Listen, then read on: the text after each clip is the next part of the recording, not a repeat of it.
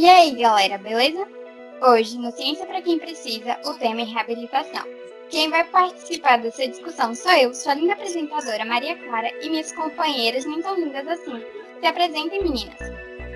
Peraí, minha filha, desce desse pedestal. Todo mundo sabe que eu, Carolina França, a própria, sou perfeita aqui, né? Acabou para ser, né? Oi, oi, gente. Aqui quem fala é Naila, a real melhor apresentadora, é claro. E olá, autoestima é tudo, hein, bebê? Luísa viu essa voz. Mais doce para você. Tá bom, tá bom, gatas. Vamos para a discussão, né? Todo mundo aqui é aluno do CERM, ou seja, todo mundo é brocação. Fala, meus maravilhosos. Aqui quem fala é Mariana. Mari tá certa, então vamos começar logo esse episódio. Hoje falaremos sobre o que é reabilitação, profissões relacionadas, desenvolvimentos tecnológicos, a terapia celular e avanços científicos que visam a acessibilidade para os pacientes.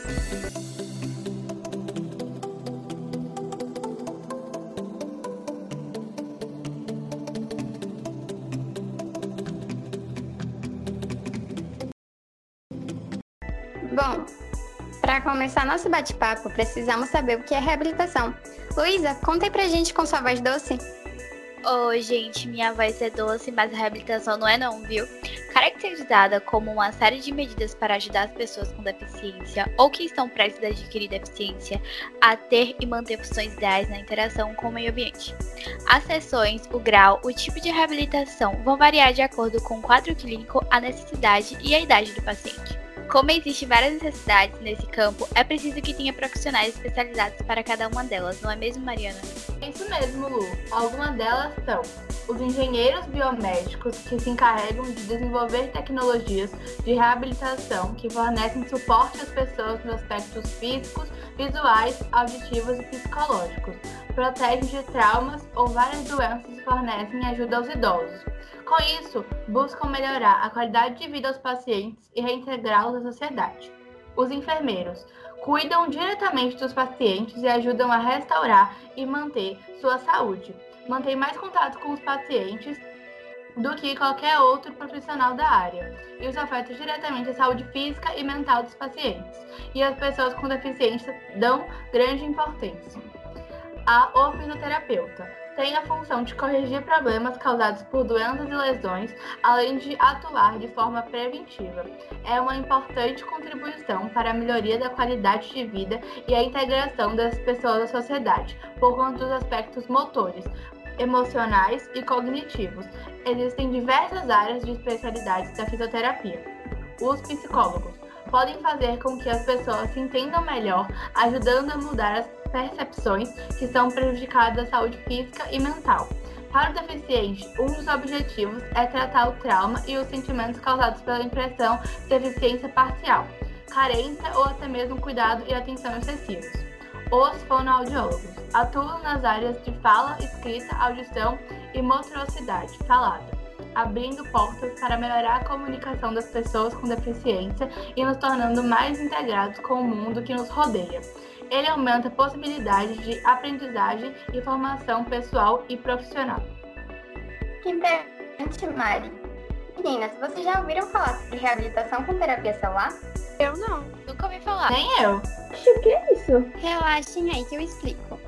As células-tronco podem se transformar em diversos tipos de células, sendo capazes de regenerar órgãos e tecidos lesionados através da terapia celular. Elas podem ser extraídas do cordão umbilical, gema do dente de leite, medula óssea e do tecido adiposo.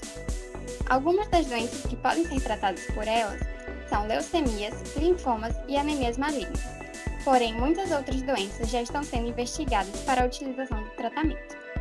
Em casos muito graves, a célula pode ser retirada até da própria pessoa. Mas vamos ressaltar que é muito importante a doação. Se você não puder doar, participe das campanhas, incentive e compartilhe. As células-tronco mesenquimais controlam o sistema imunológico, são potentes anti-inflamatoriais e podem melhorar a visão de pacientes com atrofia óptica. As células-tronco também podem trazer melhoria na capacidade de andar ou de usar as mãos. Ah, sim, agora eu entendi. Mas sabe o que isso me lembrou? Que a tecnologia facilita muito na reabilitação. Softwares, equipamentos e técnicas modernas estão revolucionando a recuperação de pacientes com diferentes problemas, possibilitando coisas que antes eram inimagináveis, trazendo praticidade, conforto e muitas melhorias. Você pode falar alguns exemplos? Claro! Em neuroreabilitação, a reeducação da marcha é um dos objetivos motores prioritários. O robô Locomate Pro V6 é uma das ferramentas mais sofisticadas e incorpora inovadores avanços que têm mostrado melhor desempenho nessa área. São utilizadas funções adicionais, como programas terapêuticos e sistemas de realidade virtual para conseguir um bom resultado. Único na rede SUS, o aparelho funciona através de órteses robotizados que fazem a movimentação do joelho e quadril eletricamente em conjunto com a esteira e o sistema de suspensão do peso. Há também o uso da realidade virtual como tecnologia para a reabilitação. Atividades que são desenvolvidas nas terapias físicas podem ser muito repetitivas, fazendo assim com que o paciente tenha falta de estímulo, e aí entra o uso da realidade virtual nos tratamentos, o que torna a execução mais prazerosa, motivando quem o pratica. Outro exemplo é a ERG, que, segundo o site City Mobile, utiliza a estimulação elétrica funcional computadorizada e permite que pessoas com pouco ou nenhum movimento nas pernas possam pedalar proporcionando dessa forma que indivíduos com lesão medular e outras condições neurológicas beneficiem-se da ativação da musculatura dos membros inferiores, proporcionando melhora significativa da capacidade cardiorrespiratória e qualidade de vida desses pacientes. Mano do céu, adorei ver isso. Mas é muito importante também falar sobre acessibilidade, que do mesmo jeito apresenta diversas inovações tecnológicas. Acho que Carol sabe mais sobre isso, né, amiga? Sei sim, menina. Vou amar contar para vocês. Ó, oh, preste atenção. Os pacientes, além de necessitarem dessa tecnologia na área clínica, também precisam dela no seu dia a dia. Vou mostrar dois exemplos de cair queixo. Se liga só. A domótica é um serviço de neuroreabilitação, uma inovadora ajuda técnica e adaptativa para que os pacientes possam treinar o desempenho das atividades básicas da vida diária e atividades mais complexas, como cozinhar, tarefas domésticas, manipulação de novas tecnologias, entre outras coisas. Além disso, há o Head Mouse. É uma solução técnica que captura os movimentos faciais do usuário e os copia para o teclado.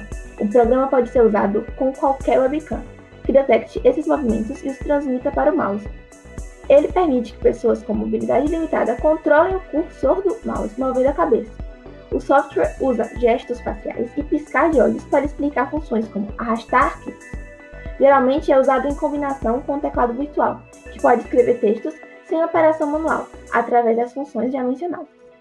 É um assunto realmente top, dá para passar o dia só falando sobre. Mas infelizmente nosso podcast se encerra por aqui. Hoje aprendemos um pouco sobre ciência para quem precisa de terapia celular, inovações tecnológicas para a reabilitação, novas profissões no ramo, novos estudos para resolver tratar deficiências, criação de métodos de acessibilidade modernos e fisioterapia. Esperamos que tenham curtido. Não se esqueçam de assistir os próximos episódios. Até a próxima!